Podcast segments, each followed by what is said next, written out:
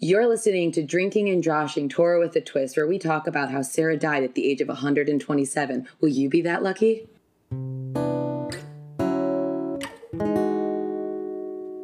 Hey, Gabe. Hey, Amanda. I was really excited for this week, but also a little confused because Chaye Sarah seems like a weird portion to me. Why's that? Well, it says that, you know, it's about the life of Sarah, but there's a lot that goes on in it that has nothing to do with Sarah. Yeah, that's pretty true. There's a lot that goes on in the story portion, and very little of it has to do with Sarah directly. The one thing I was excited about was it shows a really natural way to invite someone into your tribe. And with that, I think we're really lucky to have Rebecca Schwab, co founder and executive director of Shy Tribe, joining us for this week's episode. I'm excited too. Let's listen in.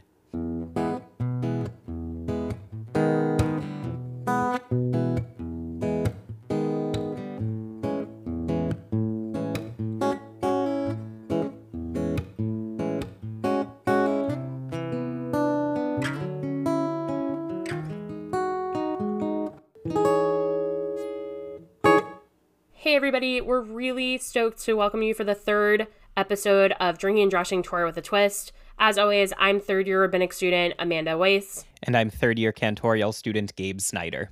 Welcome to Rebecca Schwab, co founder and executive director of Shy Tribe. Hi. And a quick welcome to Carly Frumkin Burak from Illini Hillel. Hi. We'll get to visit with Carly a little later. Rebecca Joey Schwab has always secretly aspired to be a Jew-S influencer. Originally from Skokie, Illinois, Rebecca grew up with private Jewish education from K through 12, attending Camp Young Judaea Midwest every summer. As a Jewish social media consultant, Rebecca is optimizing millennial and Gen Z connectivity in a changing environment. After six years consulting with different Jewish organizations, Rebecca specializes in identifying new markets of disengaged populations and auditing current engagement materials and social media platforms, which she put to use when co founding Shy Tribe, where she now works as the executive director. Thank you so much for being here. Uh, what is Shy Tribe? Yeah, Shy Tribe was like, it's a funny way to start. Shy Tribe started as something very different, I think, than it is today, but sort of with the same idea that Jewish life should be way more accessible. And if that means it should be a website, which really works in a pandemic, that's awesome. And we started out as just this idea between two people that matched on a dating app that weren't going to date, um, that never would have met in real life. And we thought, why aren't there Jewish events in Chicago that are leading to more people meeting in general? And there are, but they're not accessible. And it was confusing to me after moving from Madison, which is like a very small, small, small little pond, why there wasn't a central calendar or organization doing something to bring together all the various things because there were over probably 80 organizations in Chicago alone and no one knows what they stand for and no one knows when their events are. So I started working with my co-founder Sam, who is since not he's our board president, but he is not as involved because he found someone at a Shy Tribe happy hour and now they're married. So you're welcome. And um, we all start things for different reasons. I think he started it because he wanted to find someone, which is great, and I started it because I didn't understand why there was such a gap. And now we are a pretty robust website and calendar that is hosting hundreds and th- actually thousands of events from different organizations that are now national because of the pandemic.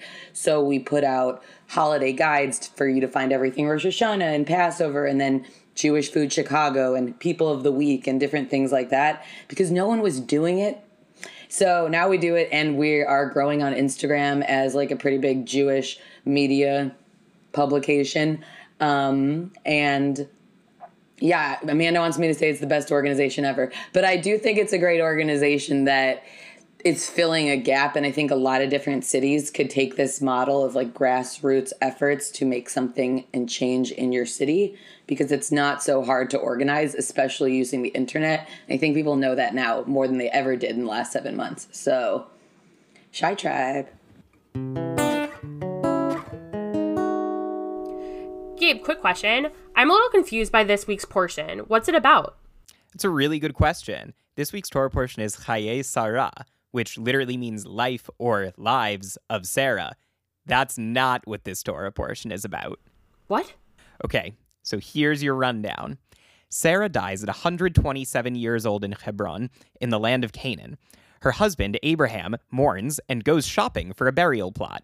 Word has gotten out in the area that Abraham has a special relationship with God, so they want to give him the land for free, but he insists on paying for it. Upon buying the cave of Machpelah, he buries Sarah there. Then Abraham remembers his son, you know, the favorite one, whom he loves, whom he almost killed, and decides it's time to go find a wife for him. So he sends his best servant, Eliezer, to go find a nice Jewish girl. Okay, not Jewish, but they do keep it in the family, for Isaac. So Eliezer saddles up his camels, which may or may not be historically accurate, and sets out to find someone.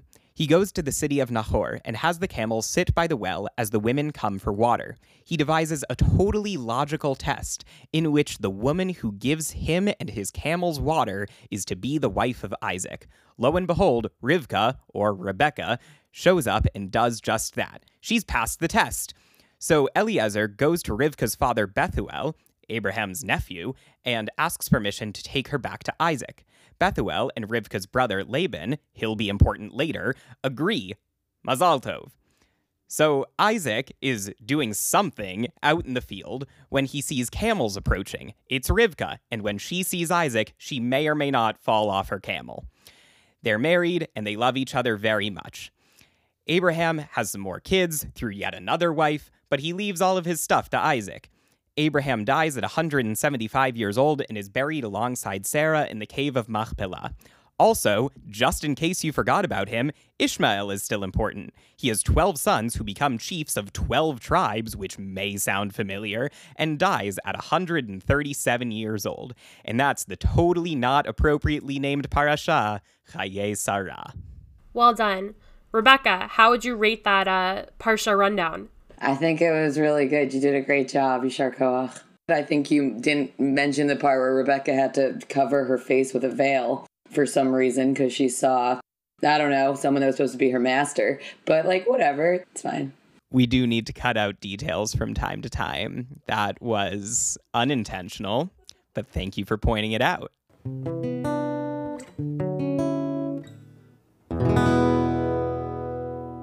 Rebecca, we're really happy to have you here to talk to us a little bit about Gen Z engagement, millennial engagement, and looking at Judaism through a totally different lens. One of the questions that I am curious about um, and that I have for you is what is the insight or belief that is driving your work and your passion for the work that you're doing? Yeah, um, that's a great question. I think that from a pretty young age i wanted to be a jewish professional which like isn't really a term most people understand. And they say like oh are you a professional jew? But i realize that most people on this particular podcast do understand. But i didn't want to be a rabbi and i didn't want to be a cantor even though i did do jewish acapella and i've been told why didn't you want to be a cantor? It's hard. And to go to school for like four years. I'm not doing that. Um, so i think that i was really dedicated to being a jewish professional because of camp and that environment. And you can't really get that in private school. And I did go to private school, but camp was really like foundational and it's very stereotypical to say that, but it was true. I think the differences for me is that I really liked being a camp counselor more than ever like being a camper.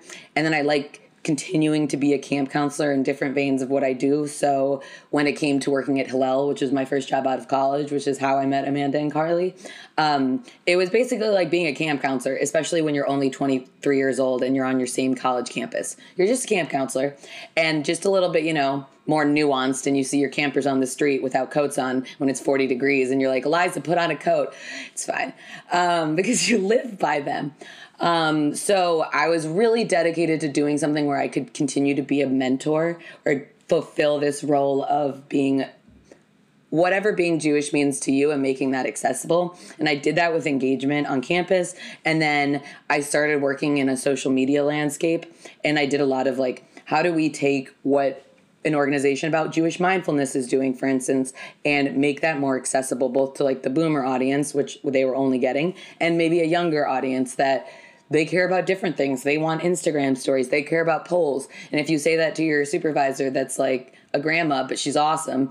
Um, she's like, I don't know what that means, but I like it and it's pretty. So uh, it's finding this modernity meets Jewish practice and how to make that way more interesting. So I think that I really like I really like connecting with people, and I recognize that that now is on the internet. And if you're going to be good at Jewish connectivity and Jewish engagement, you have to also be good at Jewish social media. So I think my passion really comes from like wanting to feel how I felt as a counselor, and I feel that way as a Hebrew school teacher.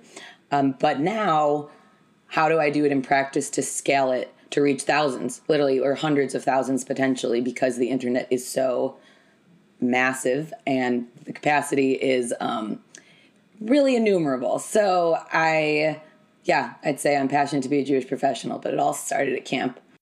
I'm wondering if you can relate some of those values not only to your experience but uh, back to the text, um, whether it's you know the corpus of Jewish text more broadly or uh, our Torah portion this week, Chayei Sarah. So, how might this Torah portion match up with some of the values that I think inspire me as a Jewish professional and as an entrepreneur because really when you're running an organization you're sort of doing everything from scratch. Um, in Chayei Sarah, I think First of all, I connect with the character Rebecca because my name is Rebecca, um, and my Hebrew name is Rivka, and it's spelled R E B C C A in English, but it's spelled the same in Hebrew no matter how they translate it. So it's my name. And I always thought she was an interesting mother.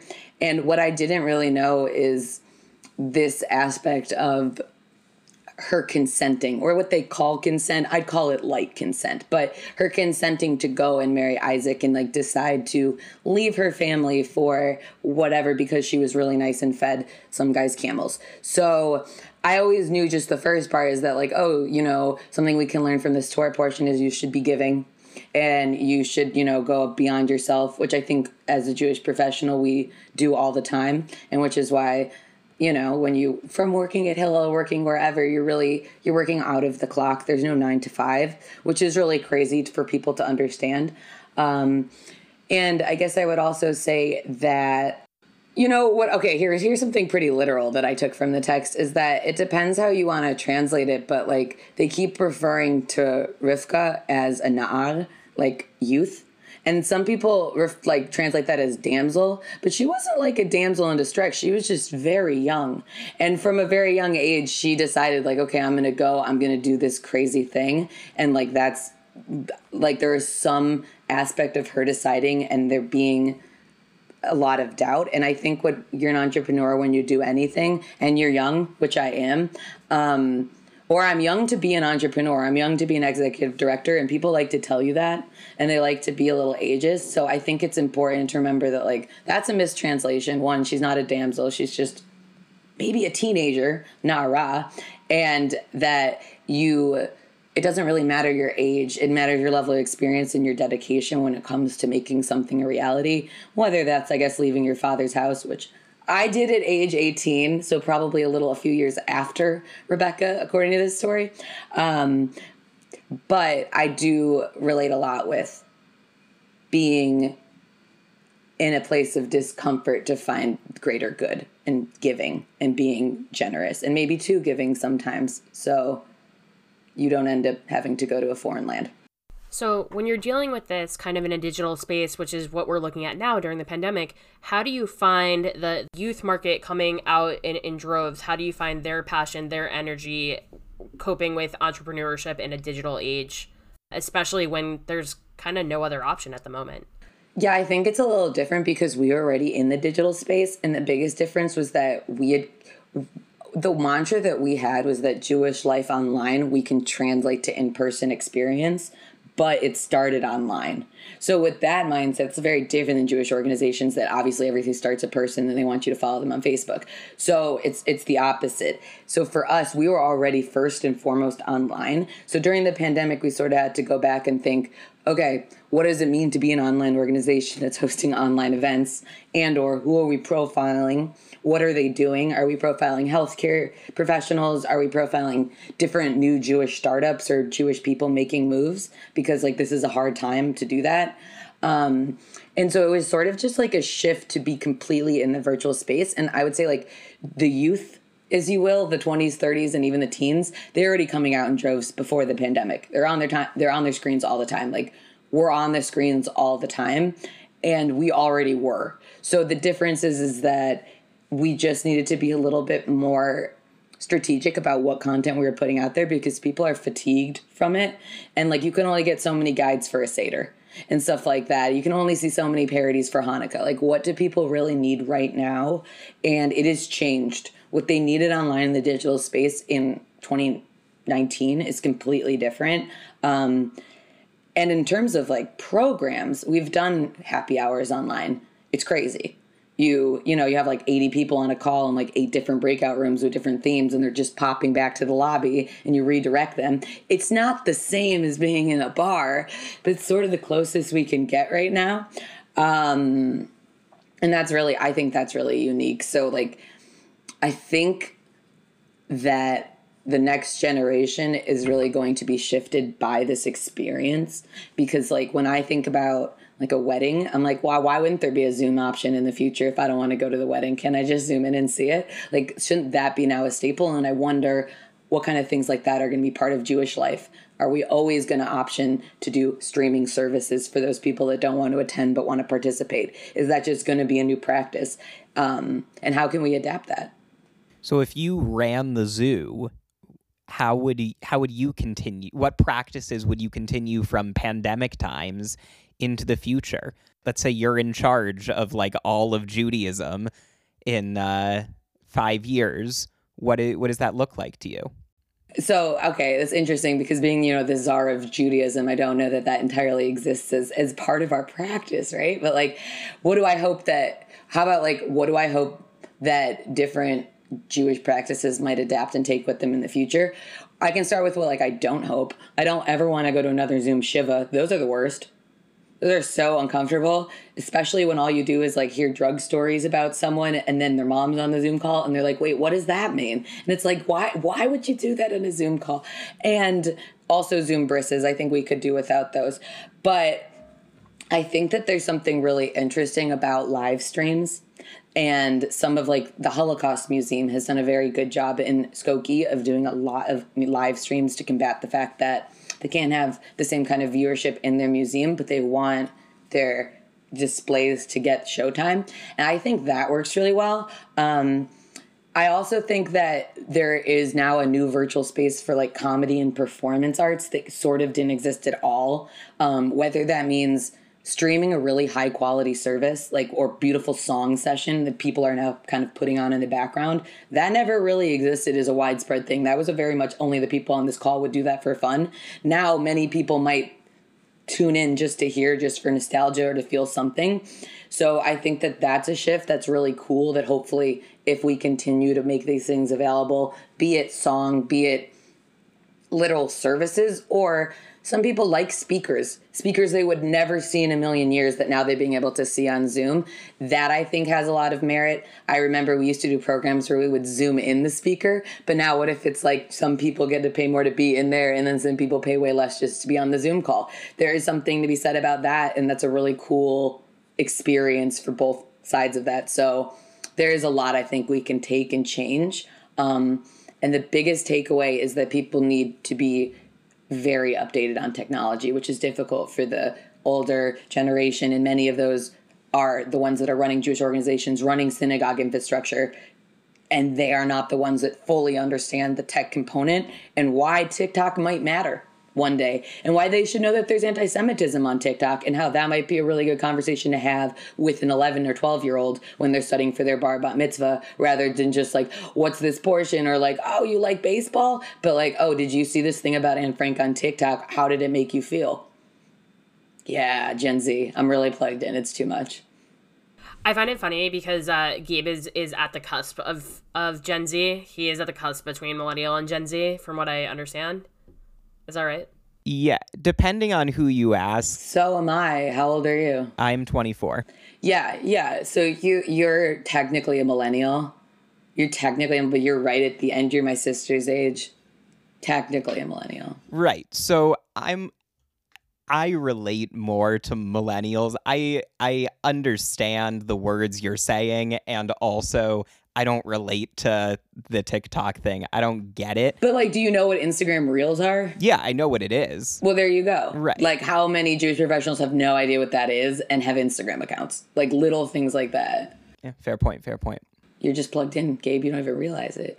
Well, part of it's my little brother, so shout out to John and also Ben, but John is the one who like I see more often. So there you go. I think that it's an interesting take, though, right? It, on this podcast alone, you have a, a wide range of ages. Um, Gabe comes in at 24, I come in at 34.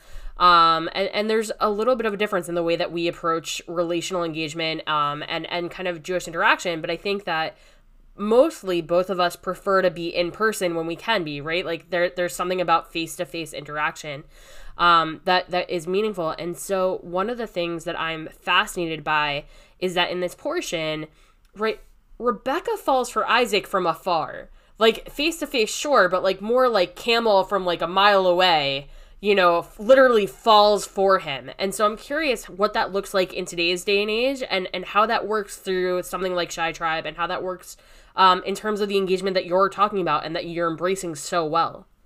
Well, like I guess I have a question for you, Rabbi, about that translation because does she really fall from the horse or does she like go up higher on the horse.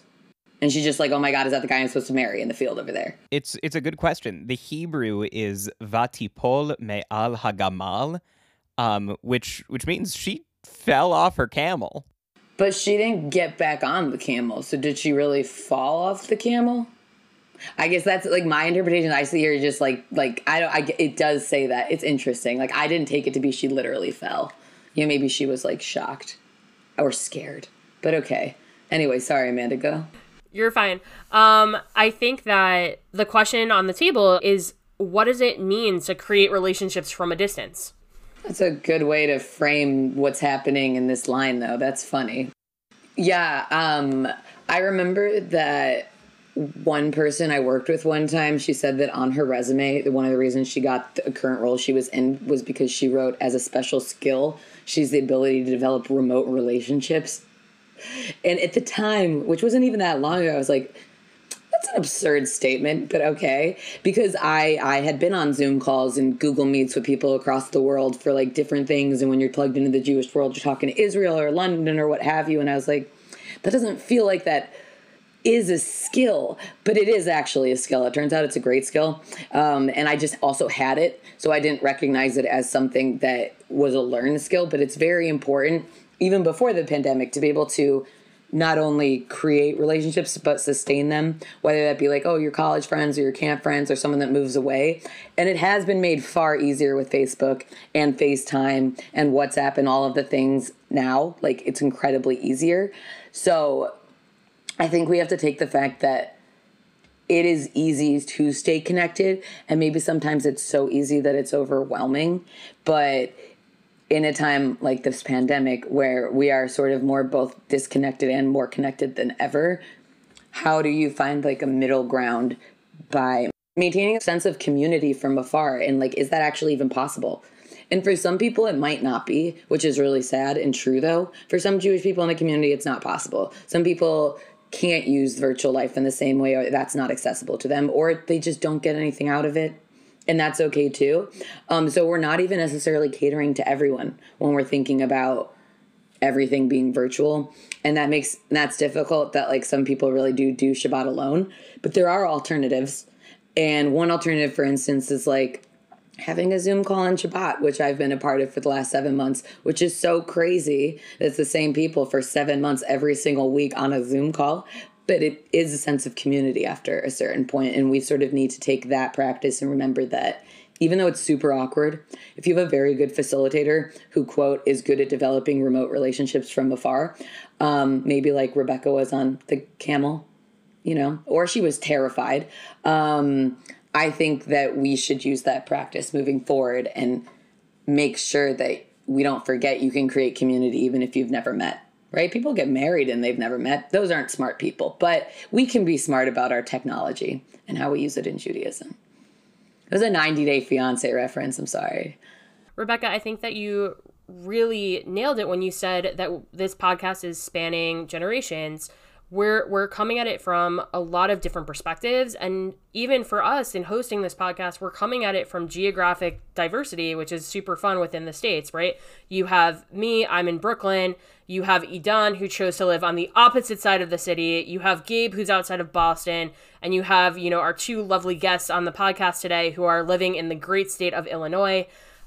I think that it's an incredible opportunity for us to show that that everyone does Jew in their own way, and that's okay, and that Judaism doesn't have to look like one thing in particular.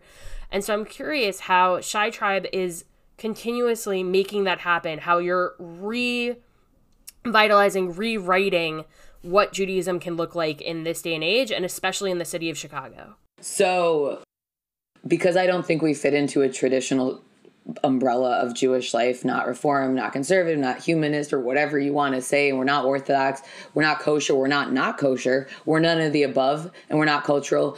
We're not. We don't take a clear stance on Israel. We stay away from Israel politics because I know that's divisive in my generation. So, with that in mind, our sort of redefinition of how Judaism can look is being i mean this is another organization's motto but it's like making the tent wider. But that's true. I don't know whose it is give them credit but it is. We're trying to widen the tent but we're also by doing that in a virtual sense we're actually filling a gap. We're creating a space and a platform.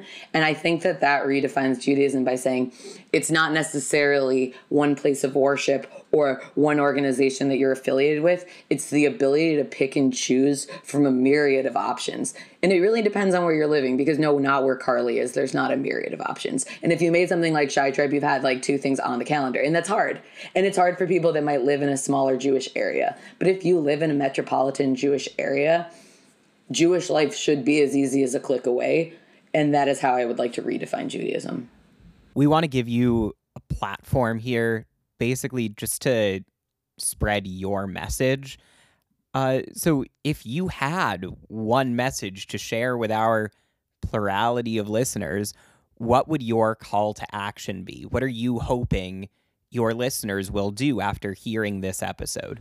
I think a call to action from a story like Shy Tribe, and if people want to learn more, they definitely can, shytribe.org, um, is that in the future, the internet really, and dating apps and all of these things, and apps and things being automated and that being a part of everyday normal life is the reality. And so Judaism sort of needs to take hold of that as well. And whether you're an entrepreneur or you're part of something that's already completely established, there's no reason not to be more accessible.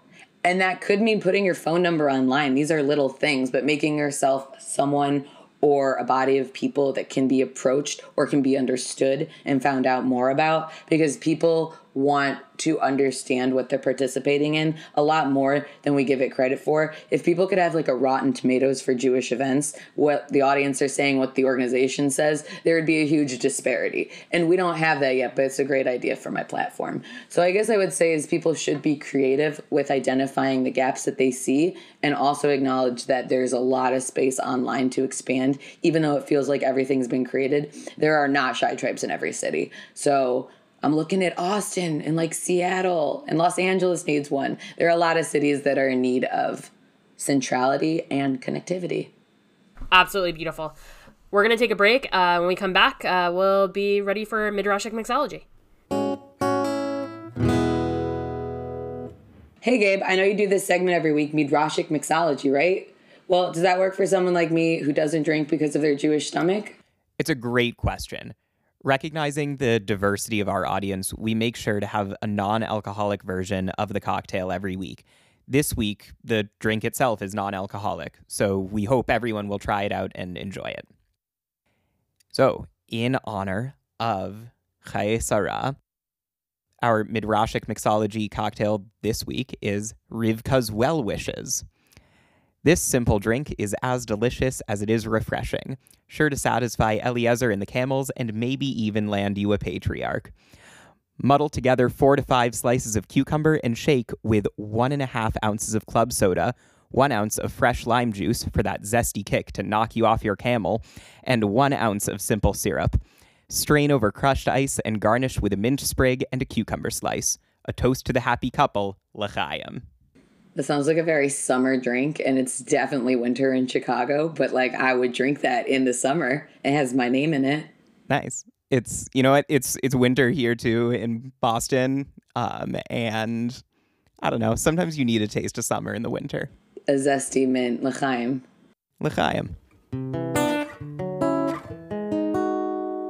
I'm really thrilled to introduce one of my best friends from my Hillel days, Carly Frumkin Burak, who is currently enjoying her 11th year as the assistant director at Illini Hillel, the first Hillel ever created. What, what? Carly was born and raised in Youngstown, Ohio. Um, she has a BA in Judaic Studies from the University of Cincinnati and an MA in Comparative Religion from Western Michigan University. While studying for her degrees, Carly studied abroad in Israel at Tel Aviv University, Japan, and Egypt. She enjoys traveling, you think, meeting new people, hanging out with friends, reading and music, especially classic rock, and for those that don't know, the Beatles. She loves meeting Jewish students and working with them throughout their own Jewish experience, and as such, I thought she would be an excellent match for Rebecca Schwab today in talking about what it is to, you know, create vibrant Jewish life in the great state of Illinois. And so, with that, Carly, I bring you Rebecca Schwab. Rebecca, I bring you Carly. Enjoy your conversation. Do you know she used to be my mentor, right? like we like had calls every other week. We did. So we've met. We've met a, a couple of times. Yeah. well, thank you, Amanda, for that wonderful intro. Um, Rebecca, it's great to talk to you. So, a couple of questions for you. Uh, first off, you're talking a lot about the difference between what millennials really are viewing as Judaism and their own Judaism versus maybe what the older generation views as Judaism or how they want to connect to Judaism. So, really, what are some of the Jewish values that you see millennials really thriving on? Um, it can be during the pandemic, before the pandemic, any of that time. But what are kind of these these connective points that you see that uh, the millennial generation is really connecting to Judaism through? Yeah, I think that during the pandemic, it's been probably different, but maybe the most revealing, right? Like, what do people actually care about? And I mean, I literally have the analytics on my website to see where people click. And so, like, during the holidays, for instance, the most viewed event was socially distanced so- shofar blowing.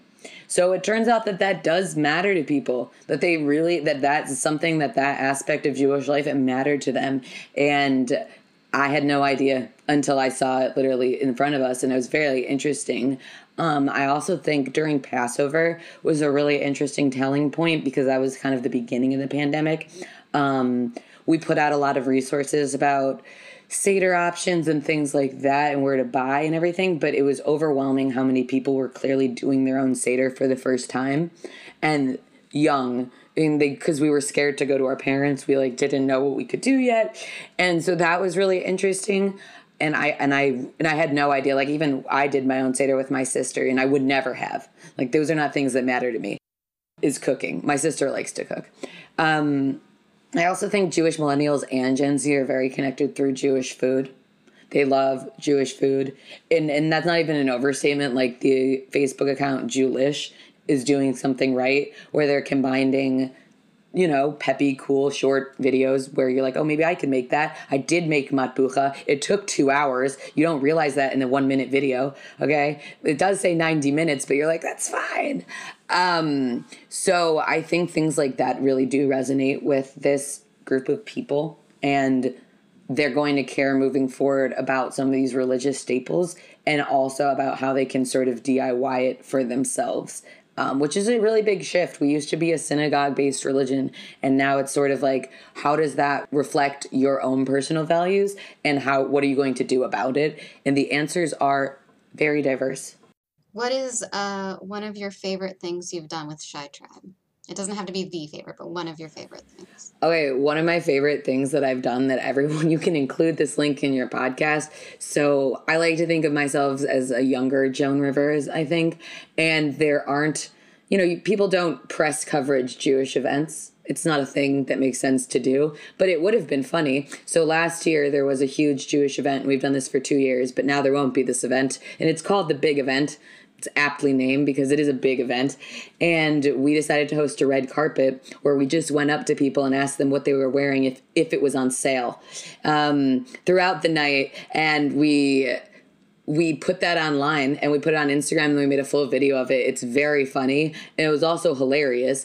And I had a lot of fun doing it. I mean, I was out of breath and like we were running around for three hours. Yes, Amanda remembers it. It was online, it was big. Um, and I think that was the most fun because it sort of showed a new light to Chi Tribe that we can be this comedic presence of also revealing what's actually happening in the city, both accessible and funny and relatable, and like very, very not just like Jewish people talking about Jewish stuff, but like dressed up in tuxes running around saying, What are you wearing? Was it on sale? And finding the friend with the most expensive outfit that was most discounted. So that was really fun and that's not really possible in the pandemic times. I would have loved to do that for lots of other events too to show both on Instagram and Facebook and YouTube what Jewish events actually look like instead of just hearing about it or seeing pictures, but to see it in real time.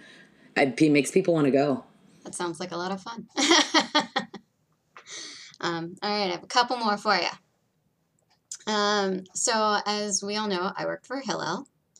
Um, and there's a lot of, even in the 11 years that I've worked here, we've had a lot of changes and, you know, try to, try to be um, hip with the times. Uh, there's my old age coming out.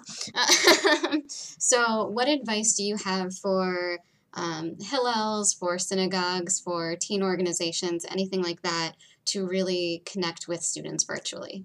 Yeah, so I guess I would say is that the old model of coffee dates, I know that people are adapting that virtually, but that is kind of weird to do a one on one coffee date. And I, I think that there would be a lot of success in creating like core communities virtually, but like with people with shared interests and with the understanding that a Zoom call with over 10 people gets pretty excessive. So, understanding that if you want to create core communities, both if you're a synagogue and you have a youth board, or if you are a Hillel and you want to create special interest groups based on different things, or a book club, or a women's group, or an Israel group, or what have you, that it's very different in the virtual setting and that you might even want to set your expectations to be a lot more realistic and understanding that if you have 12 people meeting almost every week that is more of a success than maybe a one-off program where you had 60 people that might have not completely been in and it depends on your metrics of success right? But i would challenge synagogues and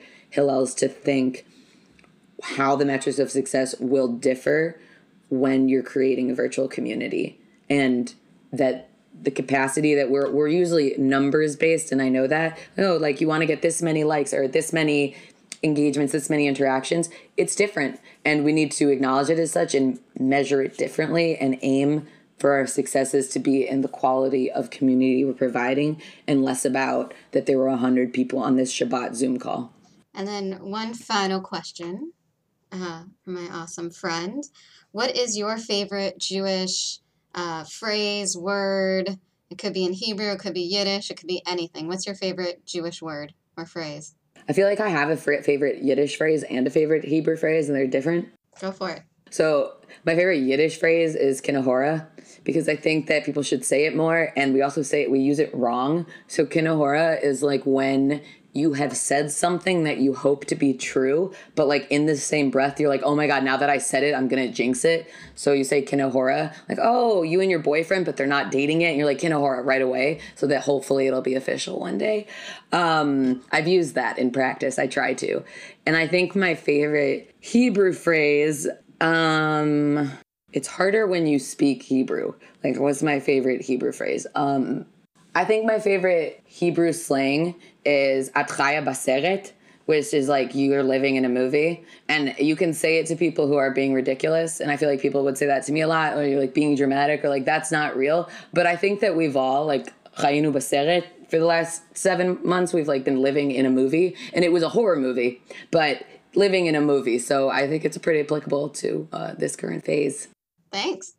Thank you. With that, we've reached thank yous and closing cues. Rebecca, Carly, Gabe, Edan, quick question. What is one wish that you want to manifest into reality? In Chayei Sarah, we had Damask Eliezer really manifest things out. um, in order for something awesome to happen and come to him. And so today, what is it that we are really wishing for, really putting out into the universe that we hope is going to come back to us tenfold? Rebecca, we're going to start with you. I really hope that one thing I hope to manifest into reality would be I mean, it is a hard question, but I would say like greater organization when it comes to prioritizing the things that matter. And it's hard because there's so many things being popped at us right now, or like in our inbox, and like with the election, and also with just like trying to stay connected in a world that feels so disengaged. So I would say, I hope that I can continue to and I hope that everyone can continue to kind of sort through what matters and what doesn't during this time and really focus on what does matter. So, organization and prioritization. It's doable. Thank you. Gabe? One of my favorite lines of Torah, we didn't get to talk about it today, even though it's in this Torah portion, but my one of my favorite uh, verses is Genesis chapter 24, uh, verse 63. And the reason I love it so much is that it contains this this phrase, uh, "Vayetze Yitzchak lasuach basadeh lifanot arev," and uh, lasuach.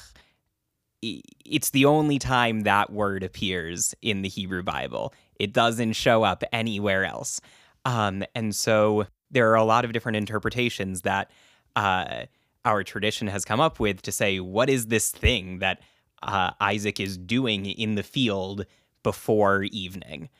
Um, and most of them relate to meditating or praying.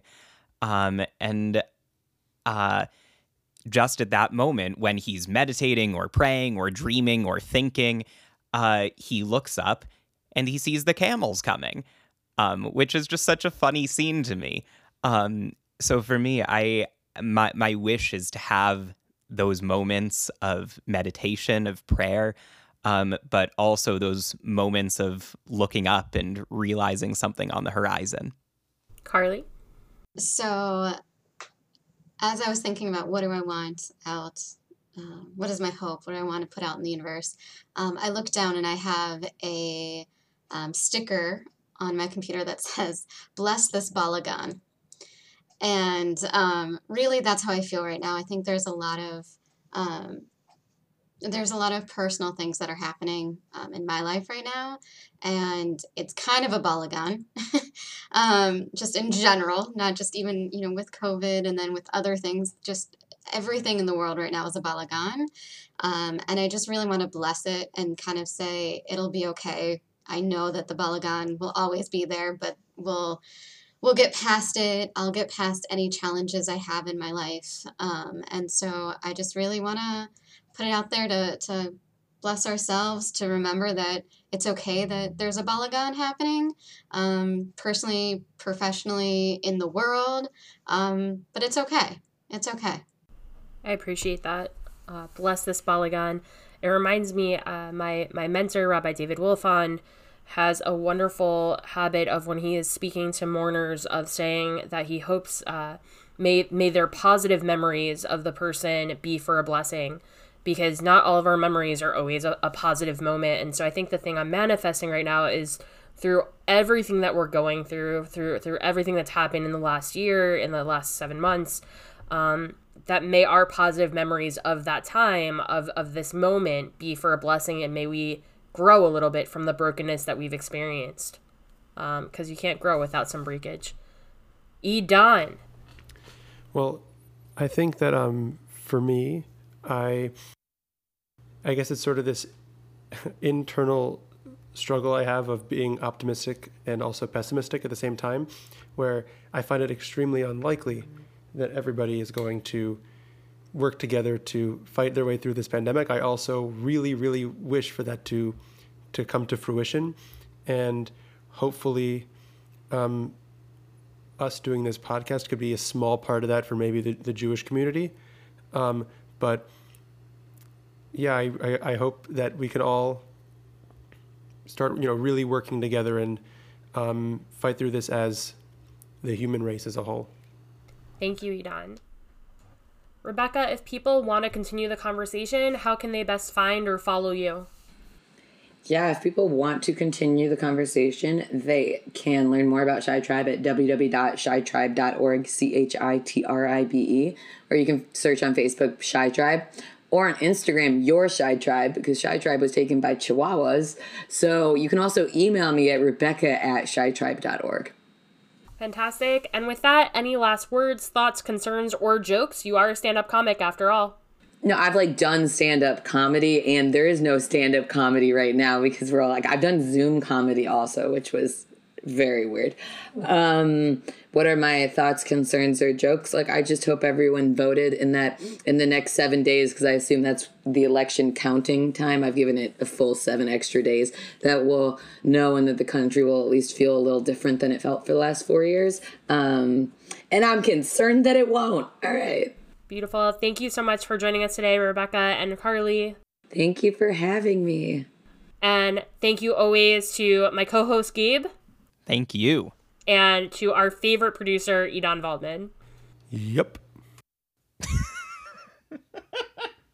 Love y'all. Wow. I really appreciated how Rebecca brought in some comedy, some thoughts on community engagement. And one of the things that I'm thinking about right now is Gabe, do you agree that age gap might dictate how we look at relationship building?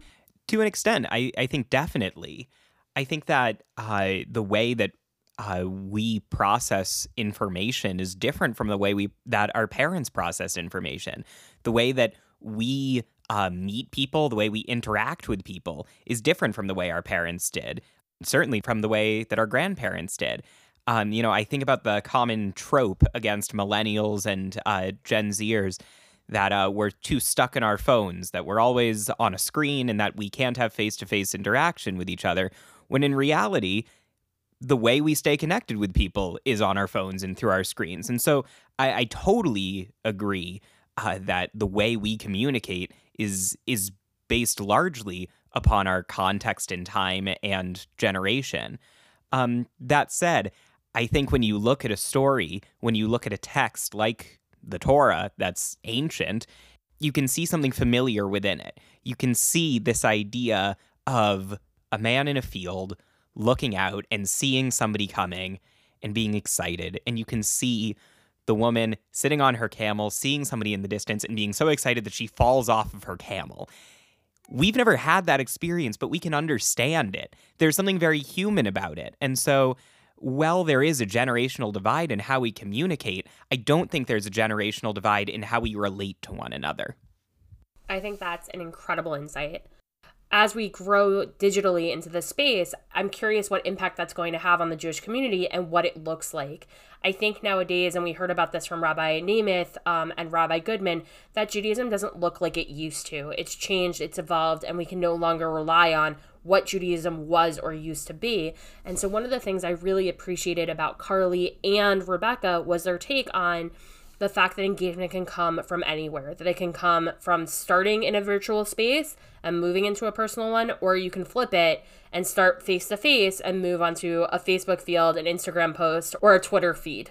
Definitely. One of the things I really appreciated about what uh, Rebecca Schwab talked about was that Chi Tribe is not just non denominational, but really post denominational. That there's this idea that Jewish connection can come from anywhere, as you said. I'm wondering on a personal level, uh, for the two of us being students at Hebrew Union College at the North American Reform Seminary, how we relate to that post denominationalism. Because I do think there's something valuable about about denominationalism. I do think there's something valuable about uh, my identity as not just a Jew, but as a Reform Jew. Um, so I'm I'm curious about how we can take the openness of Rebecca's post-denominational thinking and employ it in our own lives without giving up that piece of our identity. Sure. And I think that we do that on this podcast and also, even believe it or not, during this pandemic. It may seem like a joke, but in a lot of religious schools right now, teaching is occurring in actual open tents, right? We are teaching a lot of students at the moment in open tents outside, even though, especially in New York, it's a little cold out there. I think that the more that we're able to widen the tent, the more that we're able to expand the definition of, quote, what Jewish, end quote, is or can be, um, the easier it's going to be to come closer to an understanding of what it is to build those communities, even across differences. And for that, we'll find out more next week. Sounds great. L'chaim, everyone. L'chaim.